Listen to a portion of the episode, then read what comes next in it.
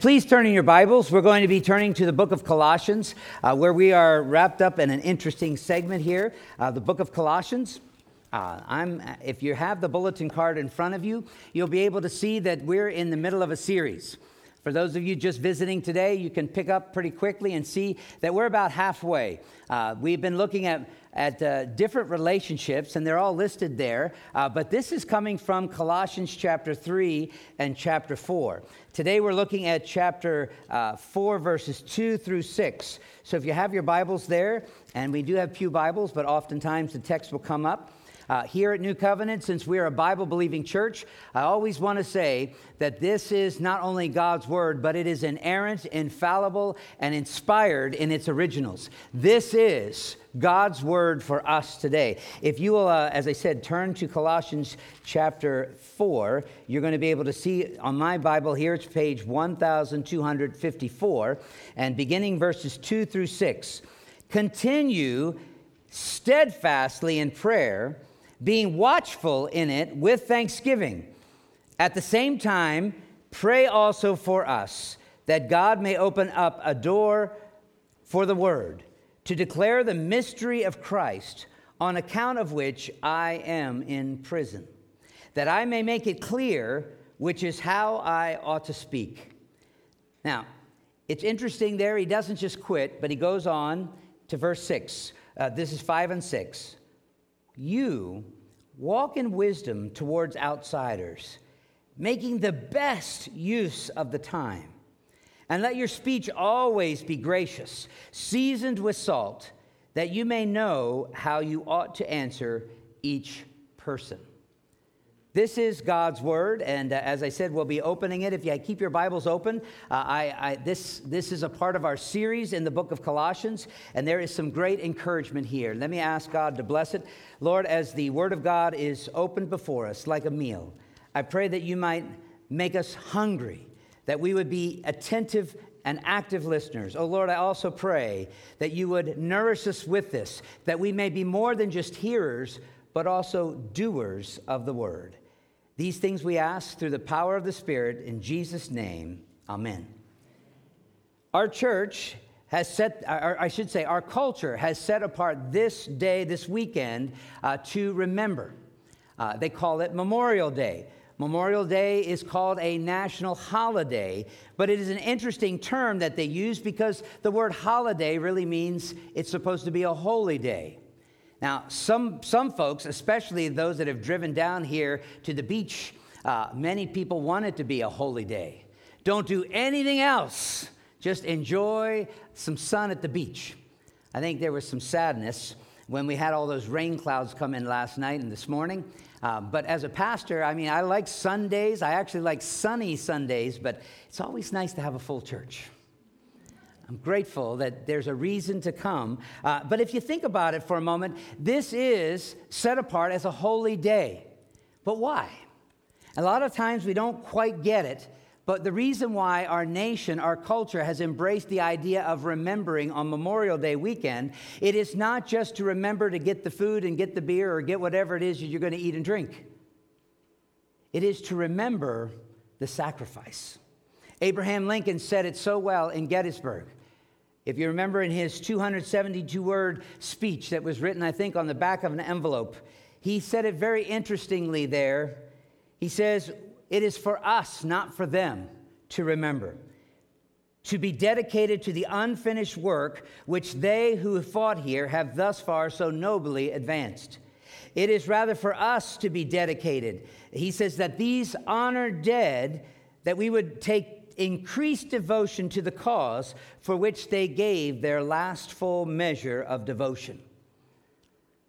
It's not just that we remember that they died, but it's to remember the cause for which they died. He says that we would highly resolve that these dead would not have died, and you know the rest, in vain. There's a purpose for it. People are not just going out there just so they can die. There's a reason that this nation, and then I liked how he put it, that this nation under God shall have a new birth of freedom, and that the government of the people, by the people, and for the people shall not perish from this earth. Each Memorial Day, we have an opportunity to gather. I'll call it Memorial Day Sunday. As we come here, there's lots of different times where I've taken you to scriptures where I called, called you to look and where God says to remember. One of the greatest memorials is when the people of God, after the Deuteronomy passage, they end up crossing across the Jordan. Now, that Jordan crossing was a lot different than if you go over to Israel right now. The Jordan River is so tiny, it's just a mud puddle. It's, uh, it's not as big as it used to be. But back in the day when the water was flowing down to the Dead Sea, there was a, a time when God stopped the water and let all two million people come through. Yes, he had amassed that kind of descendants from Abraham.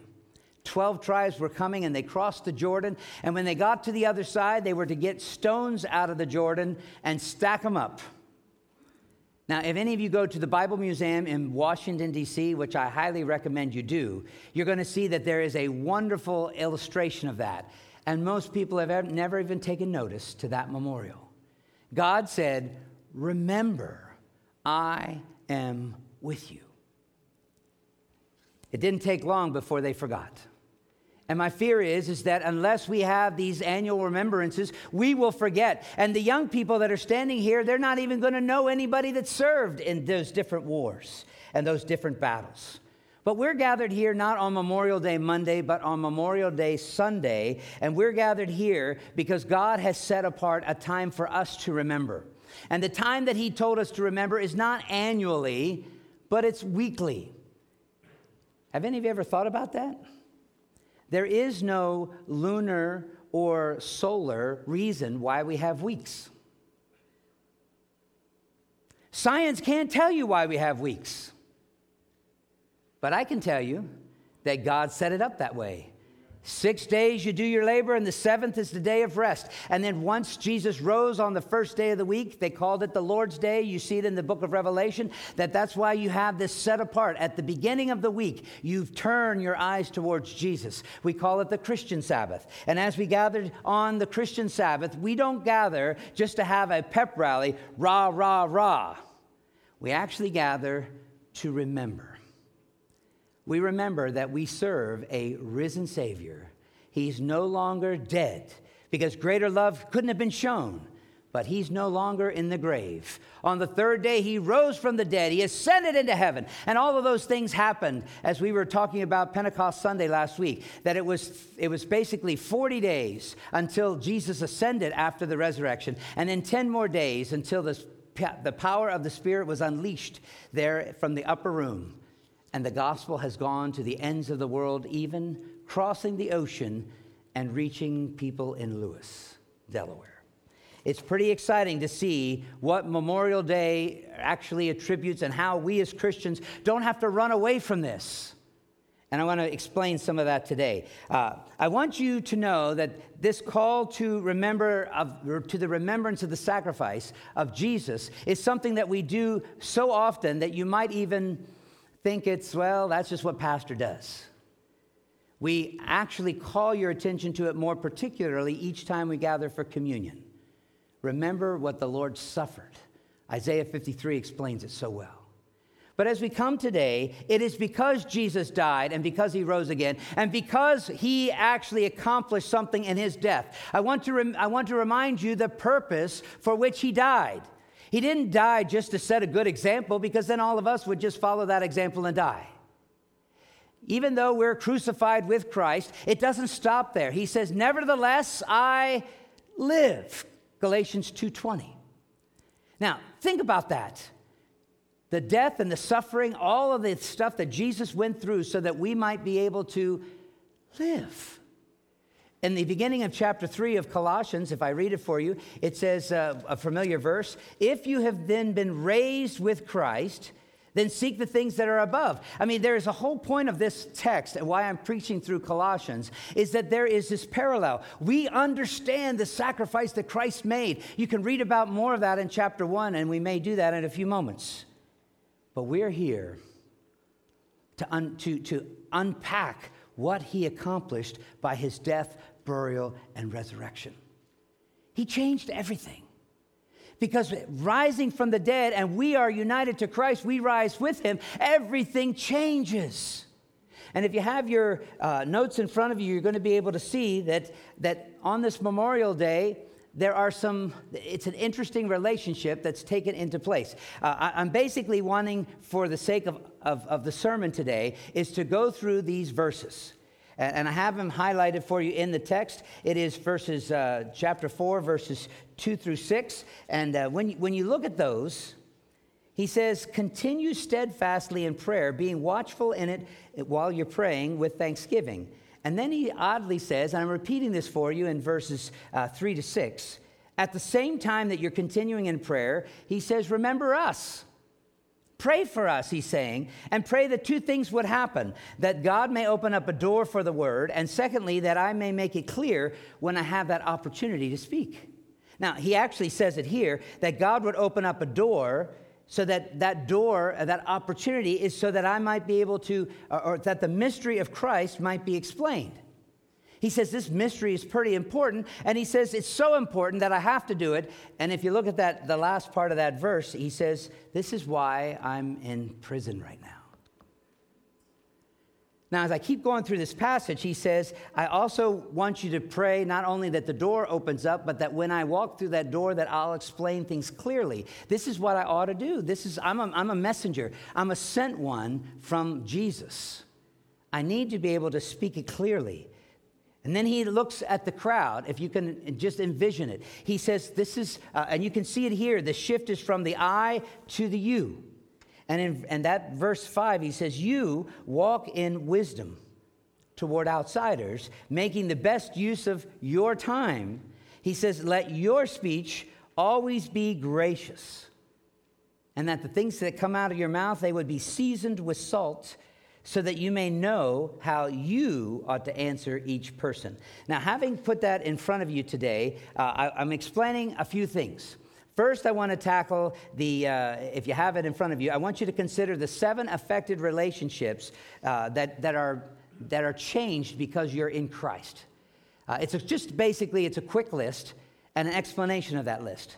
Then, secondly, after we do that, I want you to consider the five restraints that are expected from those that are now in Christ. This is the heart of the text.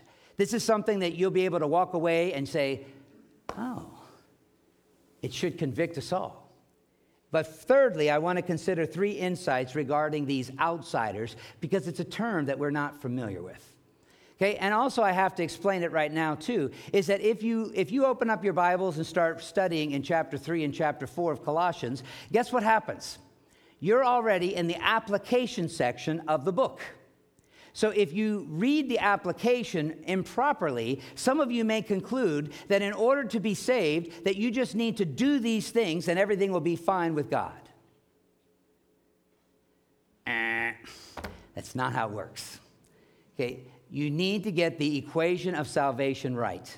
And, and Paul says it to the church at Ephesus very well, which is a parallel passage, Ephesians 2, verses 8 and 9. For by grace you have been saved through faith, and that faith is not of yourselves, it's a gift from God, not by works, lest anyone would be able to boast. It's not anything you and I do, it's what God starts in us, Philippians 1 6, which is also another parallel text. When the Apostle Paul was writing this, he was in prison. He was writing it to a couple of these, several of these churches. Uh, the one Ephesus, which is along the coast, but the one that we're focused on is the one on the interior, about 100 miles to the east. And uh, that little town of Colossae is so small that right now it's just a historical tell. Nobody lives there anymore. More people are interested in going to Laodicea, which is about 11 miles away, because uh, Paul, or, or excuse me, God, John mentions that as one of the churches in the book of Revelations, chapter 3. Laodicea is a lot more popular and it's more of a tourist site now. But Colossae was a place not far from this river down in this valley area in Turkey. And none of us would ever know about it except God established a church there. God sent an apostle. He went in there. He spent some time with them, and there were many converts, and they set up the church. And so then there was a, a, an itinerant pastor that was left there, and, and the communication kept going to Paul even while he was in prison. And it was in prison with one of these communications that the Holy Spirit put on his heart to write the book of Colossians.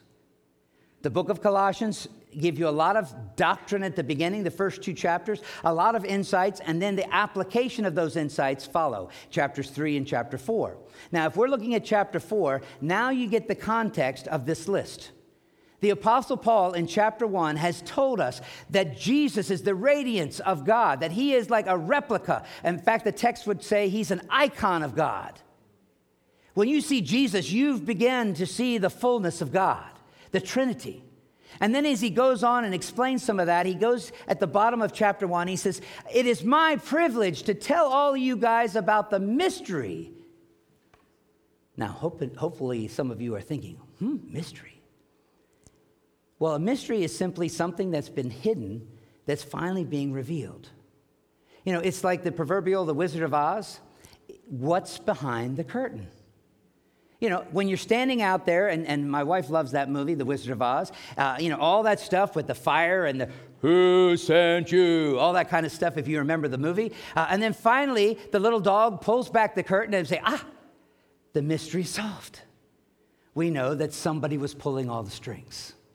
Now, there was a mystery that the Apostle Paul went and explained, and he ends up telling the people that he's been preaching to when he was at their church, when he established the church as a church planter.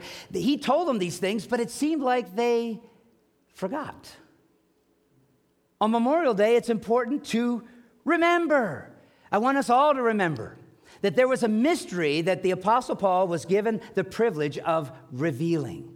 This mystery in, hear the drum roll, in Christ. Up to this point, people didn't understand what it means to be in Christ. Do you know what it means to be in Christ? I pray you do. Because if you're not in Christ, then you're outside. Now, I set the standard here is that the apostle is writing to this church. He's writing it to people like you and like me. And when the people got it, they're drinking it all in and they're taking it in. And he's explained to them, hey, this mystery about a union with Christ, that we are united to Jesus, where he's the head and we're the body. And Jesus is united in the flesh and in the spirit because he is divine and he is also fully man fully God and fully man, totally united. And then another union, part of the mystery, is that Jesus is included in the Godhead God the Father, God the Son, and God the Spirit. So you have these three unities. And the Apostle Paul says, uh, Let me explain them to you. This is the mystery that people didn't understand because before Jesus came, before he died on the cross, before he was the one who sacrificed all, many people could never grasp this.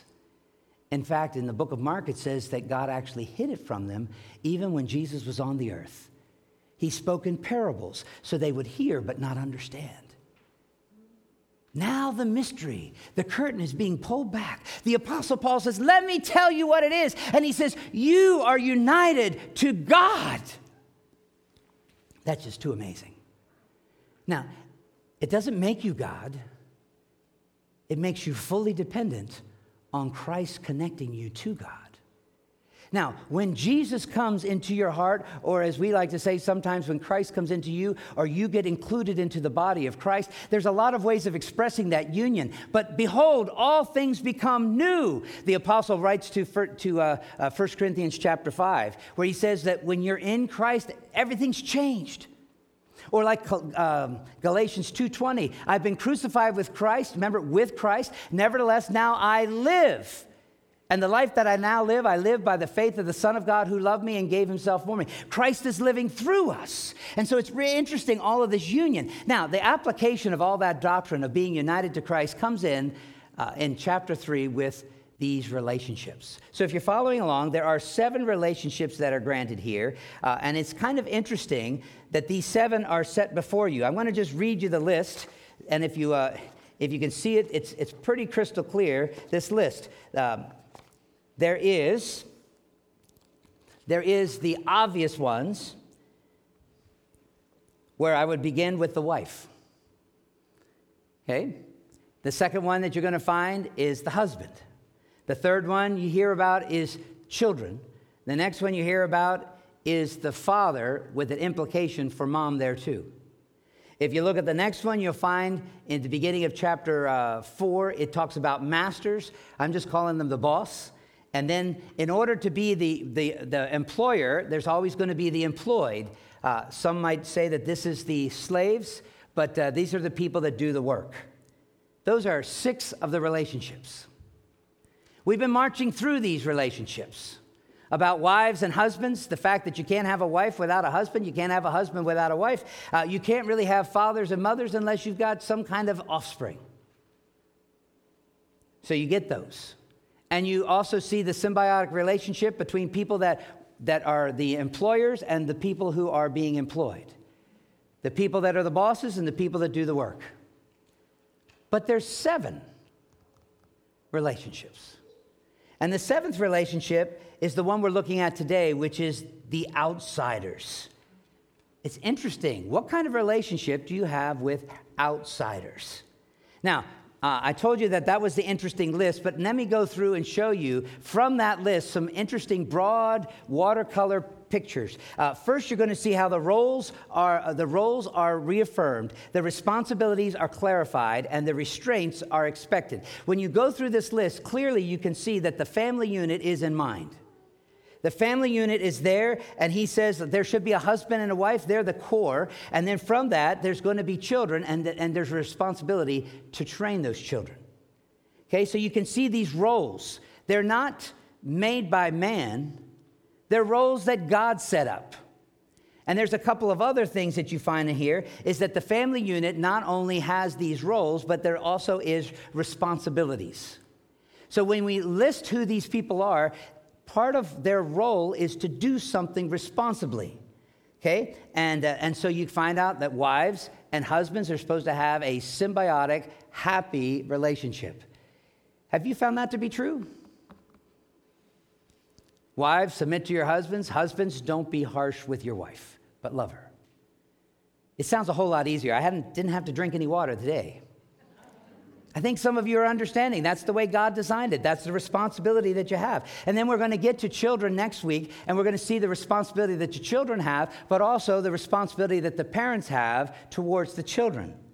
And then the following week after that, we're going to end up looking at the, the role that bosses play with their people. But, and, and we'll get into that because as Christians, when you are united to Christ, it has an effect on all of those relationships. But this last one, the restraints. There are certain things that are expected of you. And if you have your Bibles here, you can clearly see in the text that we're reading, uh, this is, I find it to be very interesting, uh, to say the least, and that is that uh, walk in wisdom towards outsiders, making the best use of the time in verse 5. And let your speech always be gracious, seasoned with salt, that you may know how you ought to answer each person. Now, when I give you the context of these seven relationships, now you can see how important this idea of the outsiders is. Of all the things that the apostle could have written about to the people that were in Colossae, he says, Hey, it, everybody knows about moms and dad. Everybody knows about children and parents. Everybody knows that you got a boss and you got to do the work. But, but most people don't know about the relationship with outsiders. So there's five warnings, and so if you're following along with me, it's quite interesting that the apostles, uh, he's, his lived experience, those words are pretty popular today. My lived experience. Okay, some people think that that trumps truth. It doesn't. Just because you feel it and just because you have a perspective, it doesn't make it right, nor does it make it true. Okay, but when Paul was telling about what he's experienced, how he dealt with the outsiders, it is, it is quite interesting because uh, he, he, he wants you to see how it was with him. Because if you look at the verses that are in front of you, and I have them right here for us, uh, the, the Bible says that, that he says um, in verse 3, or I guess I'll start in verse 2. When he's looking at the crowd that he's writing to, I, I say looking at them, he's got them in mind. He says, You guys over in Colossae, you church members and regular attenders, he says, I want you to keep praying. Okay? What is prayer? It's talking to God. So he's looking at the crowd in his mind and he says, Look, one of the best things you can do is spend time talking to the Lord. You know, it matches what Jesus said that his house should be called a house of prayer and not a den of thieves.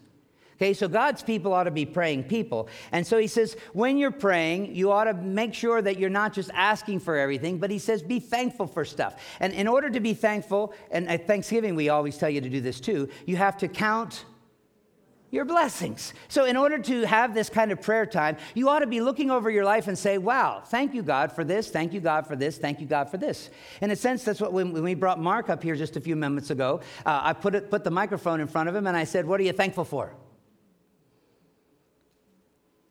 If I did that to you, what would come out of your mouth?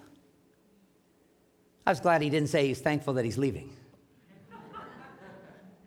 Now, when you think through these kind of things, though, he says, you, you look back and you say, I've been blessed.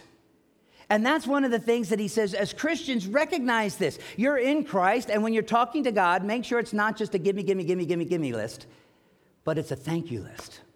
Okay, then he goes on to say, and while you're talking to God, make sure you intercede for us. And he's basically talking about the, the people who are preaching, the people who are doing the mission work, who are taking the gospel to the ends of the earth. And he says, pray for us, pray for me. And then he asks two things. If you look at the Greek construction, there's two main points. He says that there may be an open door, and secondly, that when the door opens, this is at the at verse 4, that when that door opens, I would speak properly. I pray for that all the time too. I usually pray that God will give us uh, open doors, that we'd be able to find ways to talk about Jesus. Did you notice on the back of the bulletin, one of the ways is to, is to talk about dinosaurs? Okay, dinosaurs connected to Bible school, Bible school connected to the Bible, the Bible's connected to the Gospels, the Bible's, connect, or the Bible's connected to Jesus. We're going to get to tell people about Jesus by telling them about the dinosaurs, God's amazing animals. And we're going to tell them about if the rocks will even cry out if we hold our peace. They're going to tell us that God made this world and that God's got a purpose in making this world. It's so that Jesus would come and to be able to save us from our sins. Do you see how, how Paul was looking for open doors to be able to take the gospel where it hadn't been before? And so he says, pray that God would open up these doors. And, and, and interestingly enough, to declare uh, please help me out here. If you're looking at verse 3, he says, The door should be open for the word to declare what? Do you see that even though he spent chapter 1 and chapter 2 about the mystery which is in Okay, you guys are getting it. He is so excited about it that now he's saying to you guys an application of the scriptures. Since you are now in Christ, pray that God will open up more doors so I can go and tell them about the mystery that they can be in Christ. You could tell he's pretty excited about this, right? Okay, he says, pray that this door would open. And when the door opens and I'm going to tell them this mystery, I want to be able to communicate. And that's one of the reasons why we use that as our mantra here at the church. Communication is not just declaration. Declaration is like when the governor says, This is what you're going to do. Hey, it doesn't matter whether you heard it or not, this is what it was declared. Okay, communication is something that's transmitted and is received. When the apostle is writing here, he says, I want to be able to speak in a way that I ought to speak so that the people hearing me will hear me. It's really quite interesting. He says, This is how I'm working towards outsiders. I'm praying that God will give me opportunities to meet them and to be able to speak with them in a way that communicates the mystery of the gospel. That's Paul's. Now, after he gives his life lived experience, now he goes and he gives us these five edifications things that God told him to write to the church of Colossae, and I believe they're applicable to all of us. The first one is in verse 5, and that is kind of interesting there where he says, Walk in wisdom towards outsiders. Now, this is the first, uh, as I would say, this is the first thing that he's trying to uh, help them to be restraint. He says, Don't just go crazy when you go see outsiders. He says, Walk in, help me out, Okay, when you're going to talk to people who are outsiders, you should talk with wisdom. Okay? It's beautiful. God doesn't want you to be a fool because a fool says there is no God. A wise person, if you go to uh, Proverbs 1, the, the wise one begins with God. The fear of the Lord is the beginning of wisdom. And so that's why, if you're going to approach people who are outsiders, then you need to be able to grasp the importance of not being foolish and how you do it. I, I, I was fascinated with it. Wisdom for the moment. Uh, when I was visiting, a Christian is thinking about going to this uh, fellows program, and we sat in on an ethics class when we were visiting, and uh, they went through a list of seven things that you do when you encounter somebody, you know, ethical procedures. But I was disappointed on this one because they, they had a wise way, but they didn't pursue God. The person teaching the class didn't say, Oh, ask God about getting wisdom. Because I believe that when you have to exercise wisdom, when you're facing with somebody who is an outsider, and I'll get to that in just a moment, you got to discern whether you're supposed to be a prophet, a priest, or a king. Remember, I'm a triperspectival guy, and I believe that the way that we're going to approach people is either tell them like a prophet, thus says the Lord. Sometimes that's a picture of the finger pointing, just like Nathan did to, to King David. You're the man. That's sometimes hard, hard to swallow if you're the receiver of that kind of communication. But that's what a prophet does. He speaks the truth. Thus says the Lord. Not many people like that. Secondly, is the priest. More people like the priest. If you were to go and travel to Israel back in the old days and, and make your way to Jerusalem back before Jesus' time, you would go and you would look for a priest. And you'd want a good one. You'd know him by name, and he would show you how to do things, how to pray, how to put your hand on the head of the animal that you were about to kill or to sacrifice. I mean, he would teach you all these things, and he would know some of the issues of your heart. Most of the time, they're pretty tender guys. And maybe that's what God would call you to do towards an outsider, is to pray with them, to counsel them, to come alongside of them. Now, if God calls you to be a king, which is not usually very popular either because kings get you to do things that you don't want to do. How many of you pay taxes? How many of you want to pay taxes? Okay? The reason you do it is because somebody else is out there and they said this is the way it's supposed to be done. And ironically, I'm even teaching my kids to pay taxes. Even that was a question that said the, the, the, the uh, people trying to trick Jesus, they asked the same question Do you now have to pay taxes or are we free from all that stuff? Do we not have to listen to them anymore? And, and Jesus said it real well render unto Caesar the things that are Caesar's, and unto God the things that are God's. Now, this walk in wisdom is something that we cannot dismiss. We have to discern God's agenda. What is actually going on when we're dealing with outsiders? The second thing that he says in warning is practice godly conduct. Now, this could have been first, but I wanted to make sure that you understood that he says there's supposed to be wisdom that you get. Wisdom is something inside your brain. It helps to influence the decisions that you're going to make. But secondly, I have to go back to the pre- precursor or the prerequisite. If you look there in verse 2, if you have your Bibles open, you're going to see, he says, continue doing what? Continue your fellowship with God during all this stuff. And if you go back a little bit further, you're going to find that our text spells it out that if you've been, uh, this is beginning of chapter 3. I'll just read it for you and I'll, I'll, I'll, help give you the commentary. He says, If you've been raised with Christ, or if you've already been mysteriously united to Christ, so that you've died with him and you've been raised with him, then he says, Your attention is not on earthly things, but it's on the heavenly things. Seek those things that are above where Christ is. Because remember, he ascended on high, and that's that he's preparing a place for us, John chapter 14, verse 6. And he says, Set your mind on those things, verse 2 of Colossians 3.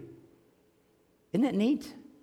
This is where you begin to realize, he says, and then when you set your mind on those things, then your conduct interestingly flows because he says in verse 7 and you used to walk a different way. Let me read it to you. In these things you once walked when you were living in them, but now they've been put away. Pastor, I don't remember that list. I was hoping you'd say that. If you look there at verse 5, he says, These are the things that you used to live in when, before you were in Christ, before you were united to the Godhead. He said, You used to do sexual immorality, you used to do impurity, you used to do evil passions and evil desires, and you used to be very covetous. You used to have idols of all kinds of things, things that were more important to you than your Creator. And then he said, on top of that, you had some bad attitudes. He says in verse 8, you were angry, you had lots of wrath, you were full of malice, and you were quick to slander other people, and your tongue even was used for obscene talk. Yes, it even included lying. Hey, I just had to get that in there. Don't you love that list? It just makes you feel so wonderful. Only if you see that as something that's put away. As I preach this text, this does not make you a Christian if these things are put away. No, when I was preaching this text, I was showing that it was because God's in you that these things need to be put away. They are no longer supposed to be given time. You're supposed to be walking in wisdom and even about your own self, even before you deal with the outsiders. You used to have these things and now they're gone. Behold, old things are passed away. Behold, all things are new. This is not something that I should have to repeat every week to remind you to be sexually pure and to not have evil desires or to have idolatry. I shouldn't have to come to you and sit down in counseling and say, stop being angry, don't have wrath for everybody, uh, don't have malice, and don't slander everyone. I mean, if you think about this, we probably do need help. Because our union with Christ doesn't get severed. But many times, we end up leaning on our own understanding and falling back into the patterns that we had BC, before Christ was in us. Now, when I, when I go a little further here, you can see that this practice of godly conduct, you need to be able to say that do as I do, not just do as I say when you're dealing with outsiders. is isn't it the worst thing when you turn on the news and somebody tells you, uh, let me just use the illustration that was not too long ago. There were used to be commentators on some of the stations that said, They're not wearing a mask. They're not wearing a mask. And then you would be able to see somebody taking a picture of them not wearing a mask in some other public setting. See, the hypocrisy drives people crazy. And you see, even among Christians, when we're dealing with outsiders, make sure life matches up with, I mean, your words match up with what you do. Now, the third thing on here to be, uh, be on guard about is in verse 5. Verse 5b, he says, uh, Make the best use of the time. Make the best use of your time. Do you know why? Because time is precious, time is more valuable than gold. How many of you would love to be able to capture an extra day each week? How many of you would like, like to have another uh, three or four years of teenager status? Wait, maybe not that. Maybe you would like 20 status. No. Uh, if you think about this, time is an interesting commodity. One of my uh, projects I've been working on is, is to look at the 168 hours you have in a week. How many of you have 169? How many of you have 167? Do you know that even Bill Gates and even Warren Buffett and whoever else, uh, whoever runs Facebook, whoever runs all those mega million, uh, Jeff Bezos, you know, all these guys, you know how many hours they have per week? The same amount as you do. Time is a great commodity. And the Apostle Paul, through the inspiration of the Holy Spirit, says, Watch your time. When he writes to the, to, the, to the Christians in Ephesus at the same time in the parallel book, in chapter 5 over there, he says, Redeem the time because the days are evil. Now, the whole point there is don't waste your time. And there's other passages in the New Testament that sometimes says clean off the dust off your feet and keep going because when you're dealing with some outsiders, they're not going to listen to you. It's a big waste of time. And yet, to some outsiders, God says you got to go and do it. No matter whether you want to or not, you can talk to some guy named Jonah. Jonah ended up talking to some outsiders that were living in Nineveh. And it was the last thing on his bucket list to do. He never wanted to do that. If it would have been up to him, he would have totally erased it because he tried. There's a lot of us who don't make the best use of our time. And then this is in the context of dealing with outsiders. Now, I'm quickly going to move through. So that was the third one guard your limited time. Fourth uh, is, is, is the uh, one in verse six, where he says, discipline your tongue. If you, if you look there, after he says, watch your time, make sure you don't waste your time, he says, let what you say, what comes out of your mouth, let it be special. Now, Does he tell you to tell the truth?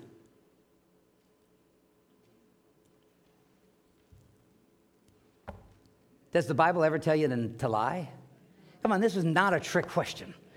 The only time that you could ever tell a deception is in wartime ethics, like Rahab telling the people that the spies had already left.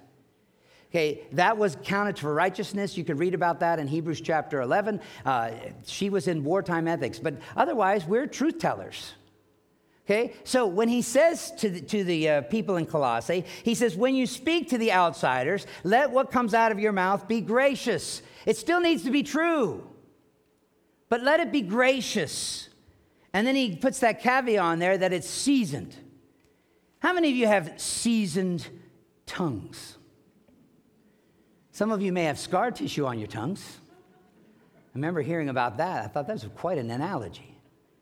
When things that have come out of that sharp sword, I mean, because the scriptures tell us in, in James and, and, elsewhere, is that the tongue is like an, a fire, it's, it's like a sword that can cut. There's a lot of things that the tongue can do to wound. And so when you are dealing with outsiders, because you're in Christ, because you're connected to the Trinity, you bear on your body the, the, the title Christian, Christ in me. He says, What comes out of your mouth matters. Now, what is, why didn't he use another word like legal?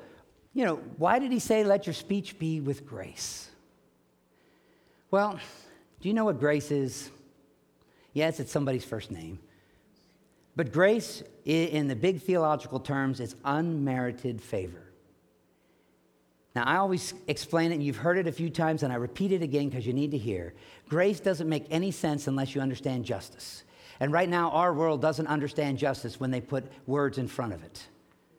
Social justice, racial justice, all those things are not justice. Justice is when you get what you deserve. God is the only one that is just, He is holy and just. Now, justice is getting what you deserve, and so grace is when you don't get what you deserve.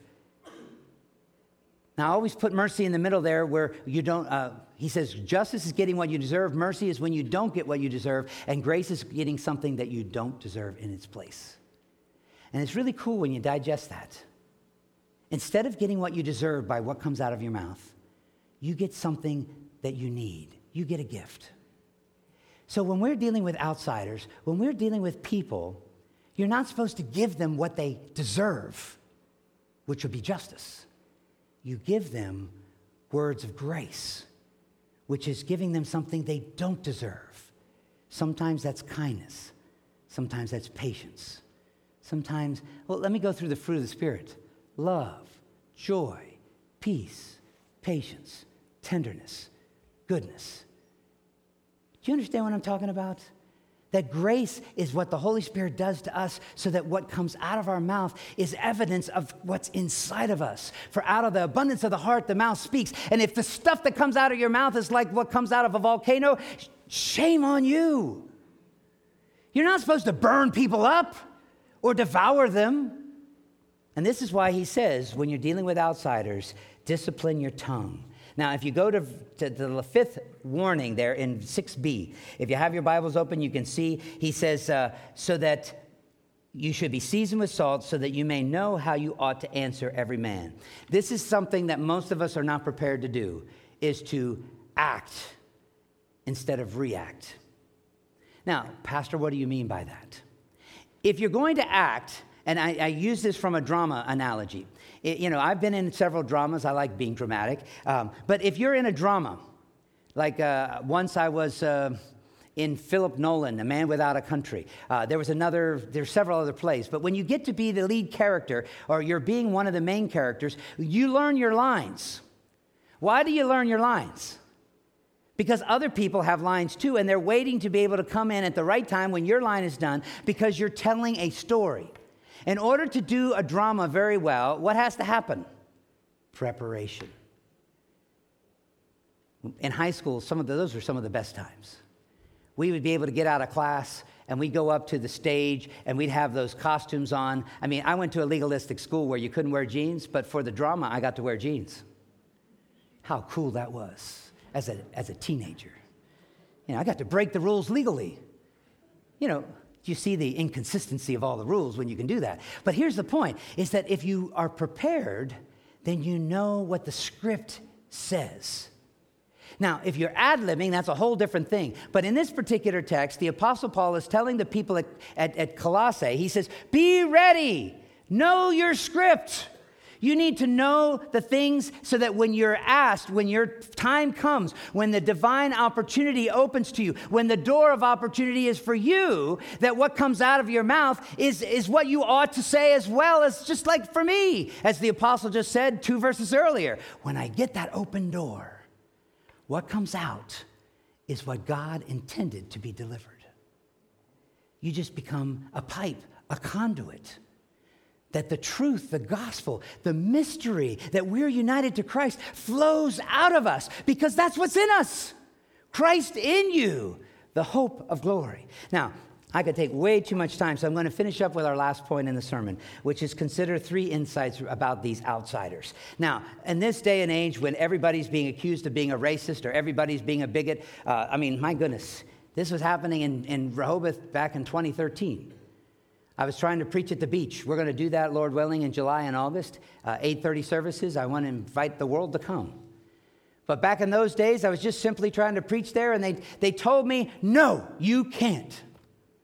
They wanted to shut us up. They, they, they felt like um, they were treating me like an outsider. They said, oh, you're a nice guy, but we're not welcoming anybody that speaks about that, uh, that righteousness at the bandstand. They said church and state are separate, and we're going to intend to keep it that way because otherwise there'll be bad consequences.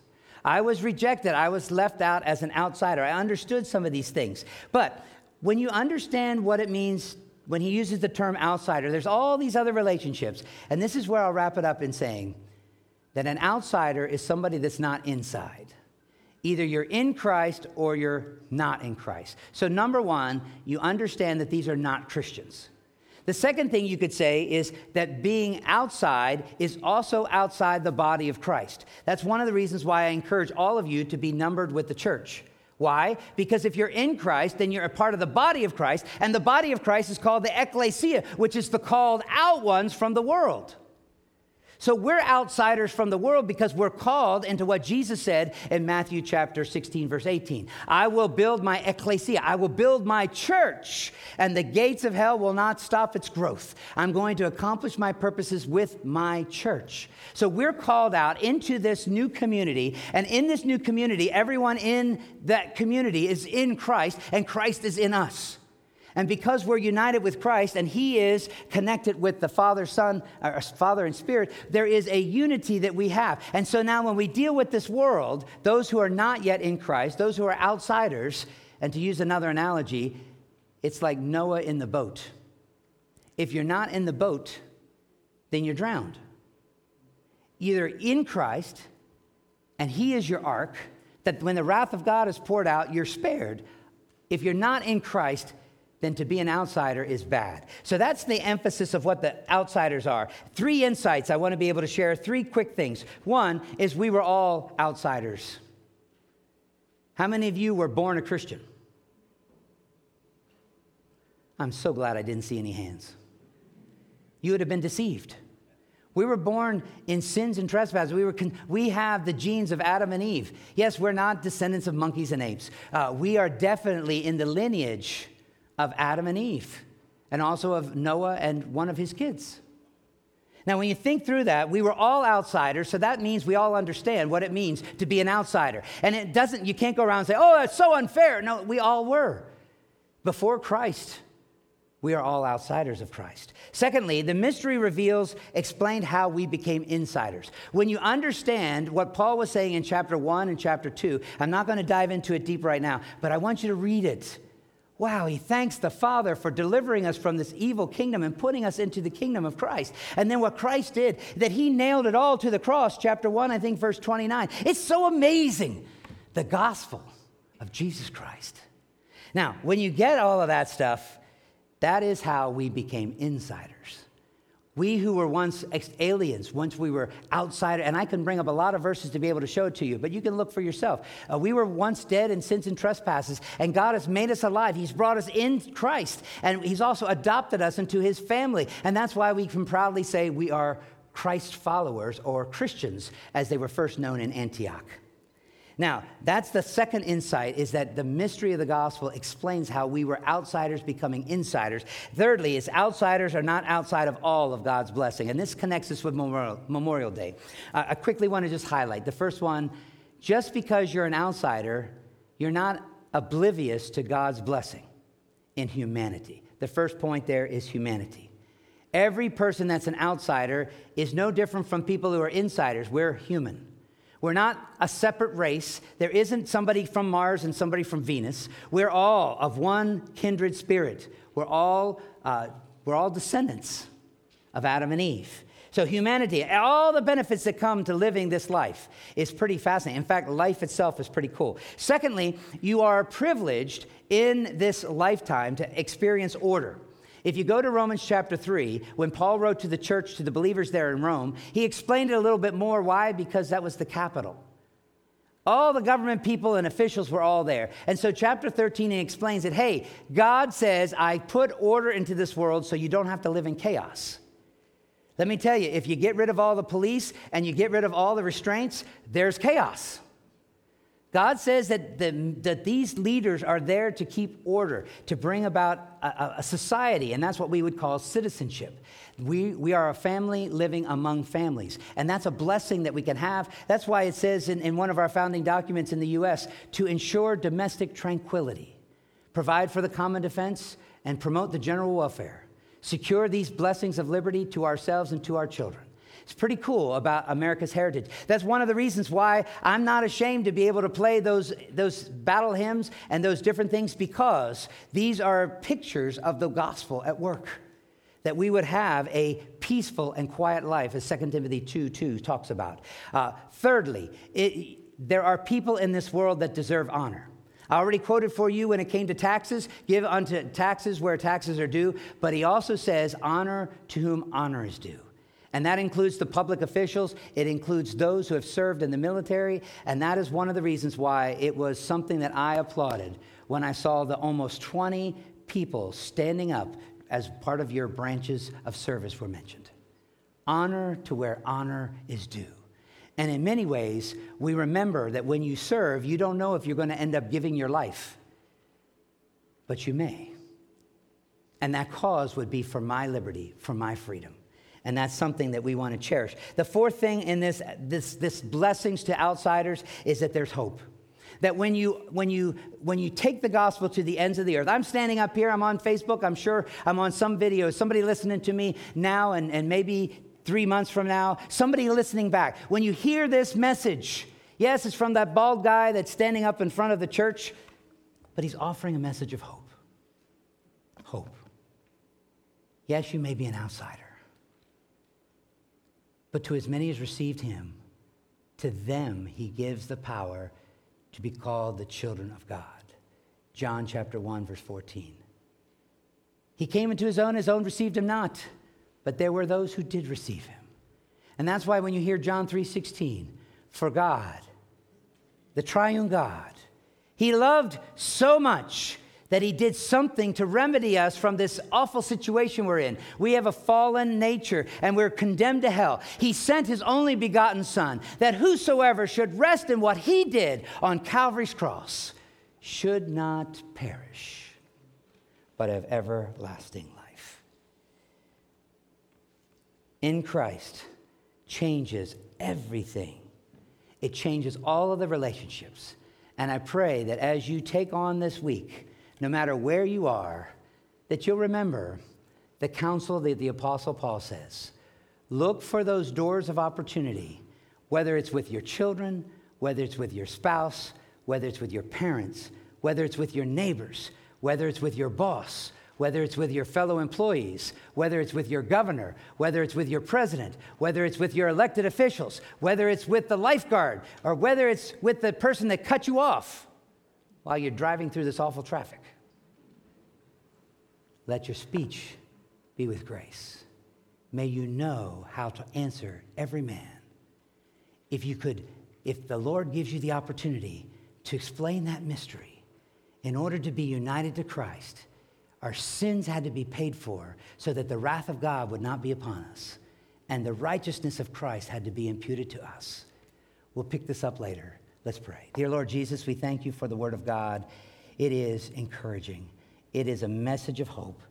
And Lord, as the Apostle Paul tries to explain this to the, to the crowd in Colossae, Lord, I pray that we would respond similarly and rejoice and be excited. Lord, I pray that you'll look, you'll, you'll have our eyes open to the doors of opportunity that will open so we can reach people who have never been reached. Because the goal of the gospel is not to keep it in ourselves, but it is to take it to the ends of the earth. For in so doing, the wonders of God's grace in Christ Jesus are made known. In whose name I pray.